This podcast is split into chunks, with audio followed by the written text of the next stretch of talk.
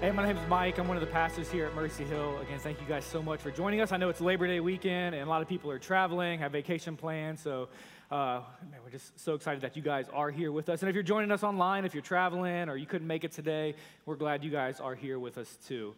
So, we are continuing our series in Mark. We're going to be in Mark chapter 2 today. If you have a Bible, I want to start making your way there, Mark chapter 2. And listen, if you need a Bible, you don't have one with you today, there's some on the tables in the back of the room, and those are free for you. So if you need one, if you'd like a hard copy Bible, just go back there and grab one, and that's our gift to you today. All right, who's ever heard the phrase that money rules the world? I think kind of kind of a common phrase, kind of thing that we hear.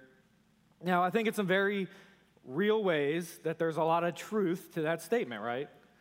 Uh, I'm not talking about like godly things, right? God rules the world, but like when we talk about earthly things and human beings, right? Money has a lot of power and influence uh, over the day to day activities in our life. But I think there's something else that kind of ranks right up there in terms of money.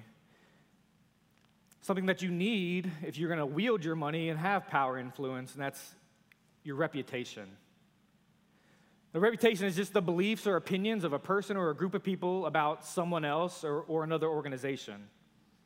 See, someone can have money and have some power that goes along with that money. But if you have a bad reputation or if you lose your reputation, that can really have an effect on the power or the authority that you may or may not have.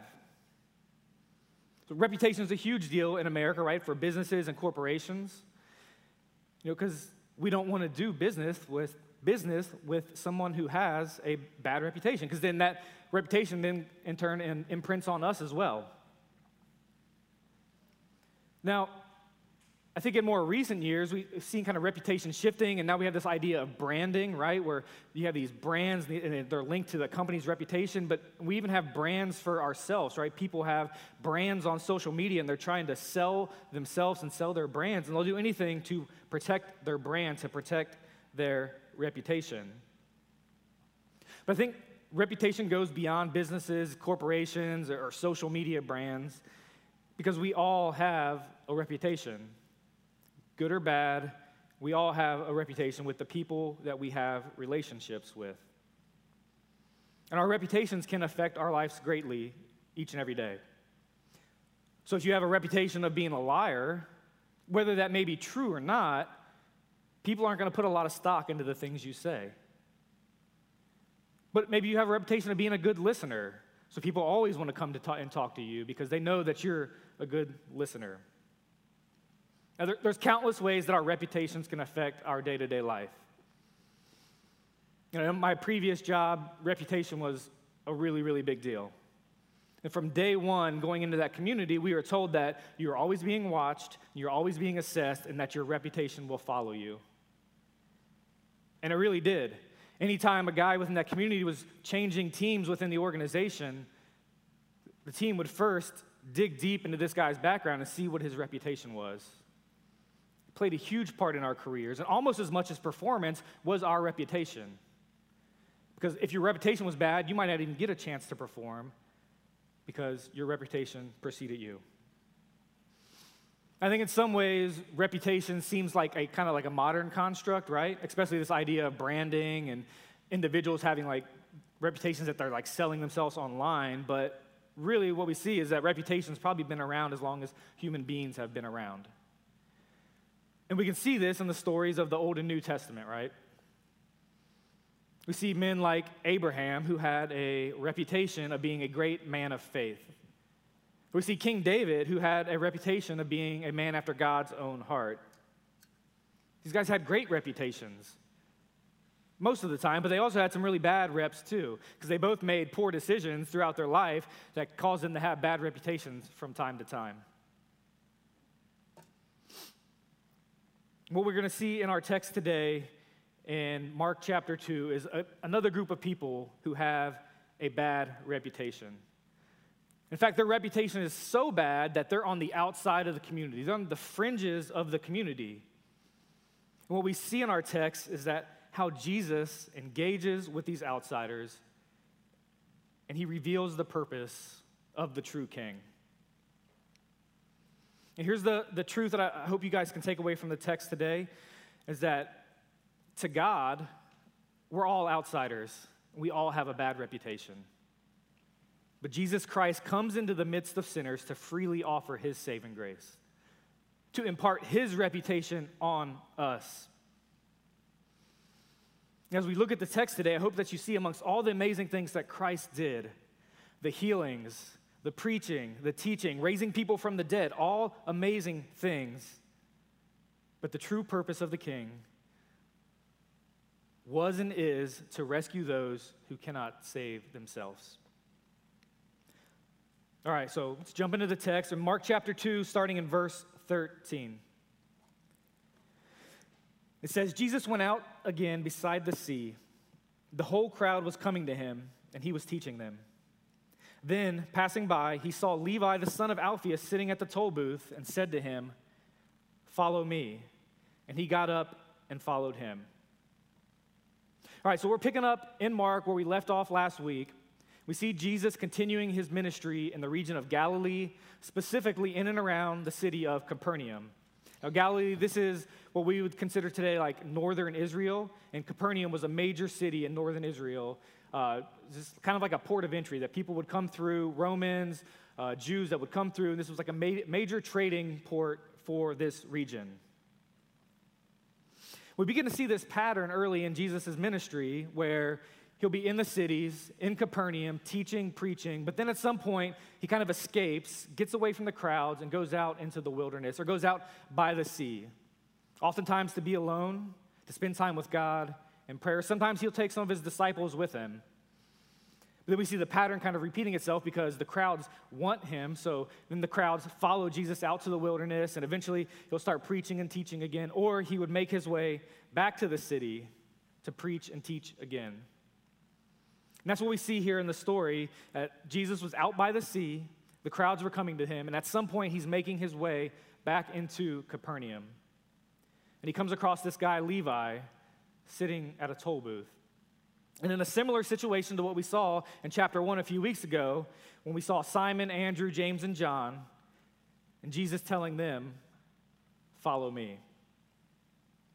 Well, let's pause for a second and ask, ask the question that, right, who's this Levi guy? Why is he important? Because if you look throughout the New Testament, you're not going to see this name a lot. You're not going to see Levi. In fact, the only other instance that we see Levi, or this Levi that's talked about here, is in the Gospel of Luke. But outside of that, we don't see this character mentioned again. But what we do know is that in Matthew, that we see this same story being told about Jesus coming to the toll booth and calling somebody to follow him. But in that story, the man is called Matthew. Now, Matthew, we do see him throughout the New Testament. We understand that Matthew is one of the 12 apostles that Christ called. What we find here with this Levi guy, and what most historians and the early church fathers believe, is that these two men are, in fact, the same person, that Levi is Matthew. And similar to what happened to Peter when Jesus, or Jesus called Simon and eventually changed his name to Peter, that he probably did something similar to Levi as well, changing his name to Matthew. All right, that's who Levi is. He's the apostle Matthew, okay? So Levi Sitting at the toll booth as Jesus is walking into town, Jesus looks at him and says, Follow me. Now, Brandon did a great job a few weeks ago of unpacking this call to follow Jesus when we saw that Simon and that crew of fishermen answer that call to follow Jesus. So, I don't want to focus too much on this call again to follow Jesus, but what I do want to take some time to unpack here is who he is calling. Because there's a big difference between who he is calling today and, in chapter 2 compared to who he called in chapter 1. You see, Peter and his crew of fishermen were just probably average blue collar workers, nothing particularly good or bad about them. They were Jews, had a basic understanding of Scripture, but they weren't scholars, they weren't priests, they weren't anything special when Jesus called them. They were just guys. They were fishermen. They were workers. Not Levi, though. Levi's different. Totally different, in fact. See, in the context of the culture, Levi was a bad guy. He had a bad reputation.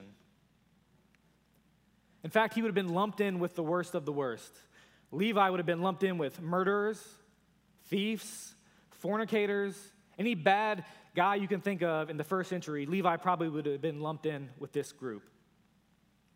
But why? Like, what's so wrong with Levi that he's looked at so poorly? Why is his reputation so bad? Well, it's all because of his occupation that his reputation is so bad. And we see in verse 14, it gives us a glimpse into that because it says Levi is sitting at the toll booth. Levi is a tax collector. Now, that doesn't make a lot of sense, right, today in our modern culture. I mean, I know sometimes people have run ins with IRS agents and it's not always friendly, but to think of IRS agents as like murderers or thieves, we don't quite look at it that way.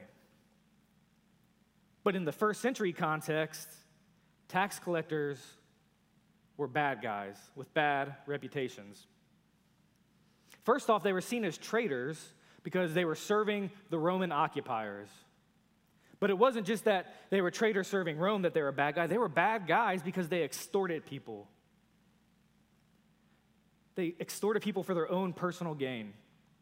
See, if the authorities told Levi to collect $1 from every person who comes by his toll booth, there was nothing stopping Levi from collecting $2 and pocketing the rest. See, these tax collectors in first century Palestine operated in a type of like mafioso type of way where they're strong arming people and extorting people. They were bad guys, they were hated in the community. And especially for a Jew to be doing this, that was it. They were done, they were ostracized from everybody. I love how Dr. Danny Akin describes Levi. He, he describes him this way He says, With money as his God, Levi was a social pariah who was spiritually bankrupt, having sold his soul to sin and self. So Jesus calling this guy was a big deal, right? It was different than those the calling of those fishermen. Calling Levi was a big deal. John MacArthur calls this the scandal of grace because it was scandalous at this time. You know, Jesus said and did a lot of things that offended a lot of people when he walked this earth. But I'd have to guess that this was probably near the top for a lot of Jews the calling of a tax collector to be one of his disciples. Now, this is good news. This is good news for, for me and for you, and here's why. It's because there is not a spiritual or moral standard that we have to meet in order to follow Jesus. There's no standard that we have to meet to be a follower of Christ. There are not any boxes to check, prayers to say, Bible verses to memorize. Our response to Jesus is not, let me work on myself and then I'll come follow you. No, our response to Jesus is, I'm going to answer the call to follow you so that he can equip me to be spiritually and morally better. And that's the struggle and hang up for so many when it comes to Jesus because we get things backwards. We get our wires crossed thinking that we need to change first to follow him. That we need to change, but when we can't, when we don't, when we won't, then we think we can't follow him. We don't think we're worthy enough to follow Jesus. But just like his call to Peter, to Levi, to Judas, who would betray him, his call to you and to me and to countless others, he's calling us to follow him first so that he can change us. Now, if you were here last week, um, we're passing out a free book in the lobbies, one of our just gifts for you for our, our five year anniversary. So, the book in the lobby is called Gentle and Lowly. It's a book all about the heart of Jesus. So if you didn't get one last week, there's still a table full of them out there. I, we would love for you to grab one today, take it home, read it. It's an amazing read. What I want to share with you from chapter one in Gentle and Lowly. In chapter one, it says, For all his, res- all his resplendent glory and dazzling holiness, his supreme uniqueness and otherness, no one in human history has ever been more approachable than Jesus. No prerequisites no boxes to check, no prayers to say, no things that you have to do to come to Jesus.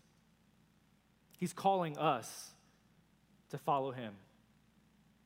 Now, This was a big deal for Levi, right? This was life changing for Levi.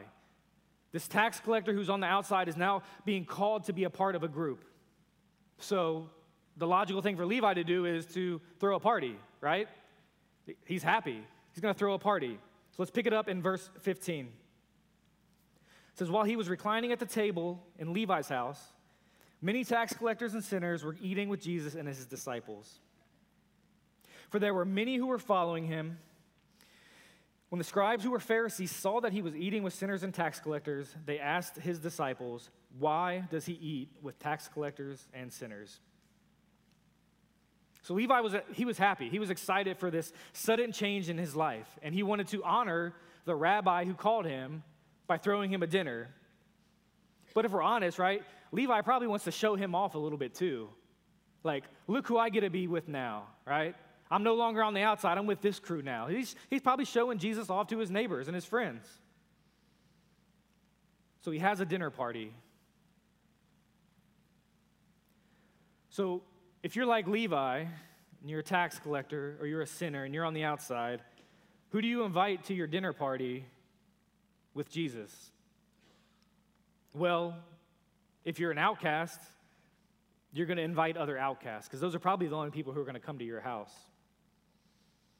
And that's, that's the picture we get here in Mark that Jesus is di- dining and socializing with a group of outcasts, tax collectors and sinners.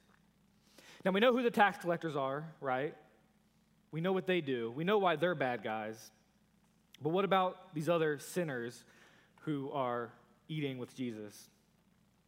Well, the text doesn't go into detail and tell us why they're sinners or what they're doing. They could be bad guys like Levi. They could be murderers. They could be the worst. And I think our mind often goes there like, like these are guys, like really bad guys. But more likely than not, these were just common people who weren't living up to the religious standards of the day. They weren't living up to the strict standards that had been set by groups like the Pharisees.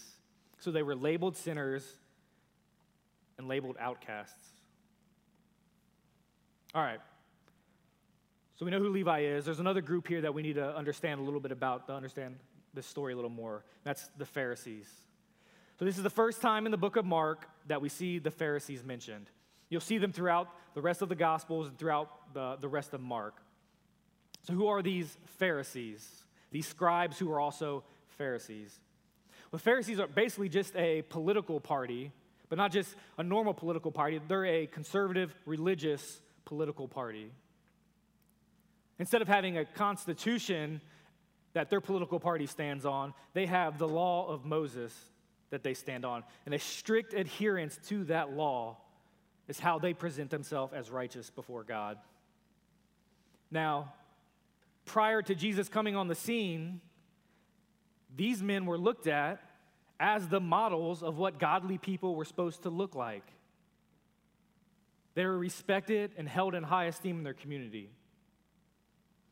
But here comes Jesus preaching and teaching something different. And if we're being honest, he's stealing their thunder a little bit, and they don't like it because they're the standard by which people should live by. So they start to watch Jesus. They start to follow him around, see what he's saying, see what he's preaching, see what he's teaching. And they, somehow or another, we don't know all the details of it, they see this scene at Levi's house of Jesus eating with sinners and tax collectors. Now, for these guys seeing that, that was unthinkable that a rabbi, a teacher, even one that maybe they don't quite agree with, would be eating with sinners and tax collectors and defiling himself in such a manner. That's why we see that these Pharisees pull aside some of Jesus' disciples and say, What is he doing? What is your rabbi doing? Here's the beauty of Jesus is he was always right where he needed to be. And we, what we start to see in Mark chapter 2 is the purpose of the king being revealed. And that's the truth that Jesus came to rescue sinners. And if he's going to rescue sinners, he has to be where sinners are. Now, picture, if you will, a house on fire. A big house with a big fire. It's bad and there's people trapped inside. Now, a firefighter shows up on the scene, has all of his gear, his fire retardant suit, his respirator, his axe, but he just stands outside watching and waiting for the people to walk out on their own. Maybe he yells some instructions to them about how they can save themselves, but he just stands there and doesn't do anything about it. And that would be crazy if you saw that, right? If you came upon that scene and you saw that, that would be crazy. We would say the firefighter is not fulfilling his purpose. You see, the firefighter has to go into the fire where the people are in order to rescue them from death. And that's the amazing purpose of Jesus, is that he walks into the fire to save sinners from death. And we see that in action as he's reclining at a table full of them. And the world would say, Don't go there because you're going to get burnt. You're going to get dirty. You're going to spoil your reputation if you go there. And Jesus says, No, that's where I need to be. But what does that look like for us? If, if we are disciples of Christ, people who are trying to emulate Christ, to become like Christ, shouldn't we find ourselves from time to time in the fire? Shouldn't we find ourselves surrounded by broke and lost people who need a Savior? Because we are the vessel that can take Christ to the tax collectors and to the sinners of today. And there's a reason that we push community so much here at Mercy Hill that we want you to be involved in our MCs in our communities. And it's not that we want you to grow your MC so that we can grow our church, it's because we want you to take Christ to your communities, to those people who are on the outside looking in and invite them to the table. There are so many who need to sit at the table with Jesus, but maybe they're just waiting for us to invite them. But here's the reason behind all of this why Jesus go, goes to sinners. It's because he's the only one who can truly deal with sin. Jesus is the only one who can truly deal with sin. Let's look at the last verse, verse 17. When Jesus heard this, he told them, It is not those who are well who need a doctor, but those who are sick. I didn't come to call the righteous, but sinners. So, again, we don't quite know the context, if this is like they interrupted the dinner party, if this takes place a little bit later, but somehow or another, the disciples get word that the Pharisees are questioning what he's doing. The word gets back to Jesus. And so he answers them. He answers them with a, with a proverb. He says, It's not those who are well who need a doctor, but those who are sick. I don't know about you, uh, if you're familiar with the Gospels and with the Pharisees, I, I love every interaction that Jesus has with the Pharisees because he like makes them eat their words really quick, right? But they just keep on coming back for more, and he just keeps turning it right back on them. And what he's doing here, he's calling out their hypocrisy because their religiosity or their piety doesn't make them righteous. They are, just in, they are just as much in need as the tax collector and sinner for spiritual healing. But they've become so lost in their self righteousness that they have missed the point of the scriptures that they know so well. They're experts in the law, they're experts in the Bible, but they've missed the point. I love how Dr. Akin puts it this way. He says, in essence, Jesus says, To those who think they are righteous, I have nothing to say. But to those who know they are sinners in need of salvation, I have come to heal them and call them to myself. Now, here's the tricky part in us navigating this, right? Do we even recognize our own need? Do we recognize that we're in the fire? See, the world would tell us today that it's okay to be a little self righteous. It's okay. In fact, what the world teaches us today is it's this weird, ridiculous kind of dichotomy and that we're fed, and it's first that we're fed that we're perfect just the way we are, that we're good enough just the way we are, that we just need to find our true self and celebrate it. Well, I don't know where you are and what you believe today, but I'm going to tell you that's a lie. You are not perfect the way you are. None of us are. We are all sinners in need of a Savior. But we're fed this lie that we're perfect just the way we are. But then they feed us another lie that's competing with the first lie that they're telling us. And the second lie is that we're not perfect, that we need to do X, Y, and Z to become perfect. That if we look a certain way, act a certain way, eat a certain way, find the perfect job, make more money, do this, do that, that then we'll be perfect. But it's all lies. We're not perfect, and there's nothing we can do to be perfect. But we're being fed these magic solutions to our problems, and we don't even understand what the problem is. And then when the solution doesn't work, then we're more broken than ever. It's sin. The problem is sin. We're all sinners. We're all tax collectors and sinners. And Jesus is the only one capable of dealing with it. Turning to the world to solve the brokenness inside of us is like putting duct tape on a dam. It might hold for a second, but it's to start leaking and it's to burst again. It's like going to a podiatrist when you need a heart doctor. You know, he might know medicine, he might be able to give you some advice, but he's not to help you in the long run if you need a heart doctor. Worldly, pro- worldly fixes aren't to solve our sin problem. And we're getting fed all this self help, self help, self improvement nonsense. And it just feeds into our self righteousness. It pulls us further and further away from God. We don't need to get in touch with ourselves, we need to get in touch with God.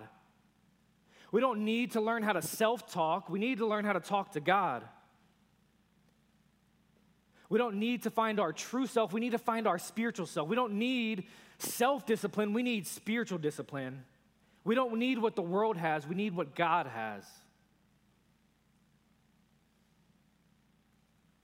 And that's what Jesus has come to do. That's what he's doing at Levi's house. He comes to sit at the table with sinners. He comes to show us a better way. It's a way filled with grace, with peace, hope, love, kindness, compassion, gentleness. And it's not just a way to solve our problems and our hurts and pains here on earth, it's a way that leads us to eternity with Him.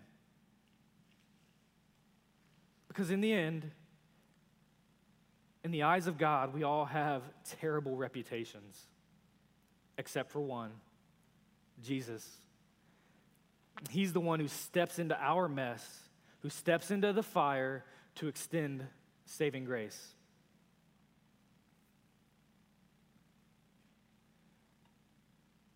Now, as I was all sitting yesterday, actually, trying to figure out a clever way to close out this message for you guys. And typically, if you go to seminary or you've been preaching for a while, you're, you're taught that you need to give the people some kind of application, right? What is the text telling us to do? What can they take home that they can put into practice in their lives so that this text has an effect on them? So I was sitting at my desk yesterday, kind of wrestling with this like, what am I going to tell the people to do with this text? And I was stumped. I didn't know what to tell you guys. So then I sit there and, like, well, what do I need to do with this text? That Jesus comes to the table to sit with sinners, that he comes to rescue sinners. How do I respond to this? I didn't know how to respond. It was overwhelming. How do I respond? How do we respond to the God who keeps running into the fire for us over and over and over again? He keeps coming after me when, in light of His holiness, His reputation, my reputation is garbage, it's trash. This is, it was overwhelming for me to think this. And the hard part is, is that I'm the one who keeps setting the fires that he has to keep coming and rescuing me from over and over and over again. I'm the one who's sinning, setting these fires in my life. And God keeps coming back over and over and pulling me out. When I don't deserve it, when you don't deserve it. But it's because that's who He is. And that's how much He loves you, how much He loves me, how much He loves the world. So, as I sat and prayed and thought and was overwhelmed by the love of God in my life, by the love of Jesus in my life, I came to the conclusion I don't have some practical, helpful step for you to take away from this. But what I do have is life changing. It's just Jesus. Come to Jesus. And then keep coming back to Jesus. Every moment, every day, you keep coming back to Him. And here's the amazing thing it's easy because He already came for us. He already came to the table for us. He already ran into the fire for us. So for us to come to Him is just simply recognizing that He's already there, that He came to save us, that we recognize the King and His purpose and humble ourselves before Him. Jesus is sitting at a table of sinners, just waiting on us to recognize him. And that's what I have for you today. Just go to Jesus. If you've never been to Jesus, go to him for the first time. If you've been following him for your whole life, keep going back to Jesus. Because that's his purpose. His purpose is to rescue sinners, to rescue us. And we're all still sinners while we're on this earth. And we need the only one who can handle our sin. All right. I want to leave you guys one more quote from Gentle and Lowly. And I hope you guys will grab the book. I hope you guys will read it because uh, I, I think it's really life changing. But he says in the book, Dane Orton, Ortlund, he says, the dominant note left ringing in our ears after reading the Gospels, the most vivid and arresting element of the portrait is the way the Holy Son of God moves toward touches, heals, embraces, and forgive those who least deserve it, yet truly desire it. I don't know what your desire is today, but my desire is for Jesus. Every moment, every minute, every second, because I can't do it on my own. Because my, I have a terrible reputation. I'm in the fire. I need Jesus. Let's pray.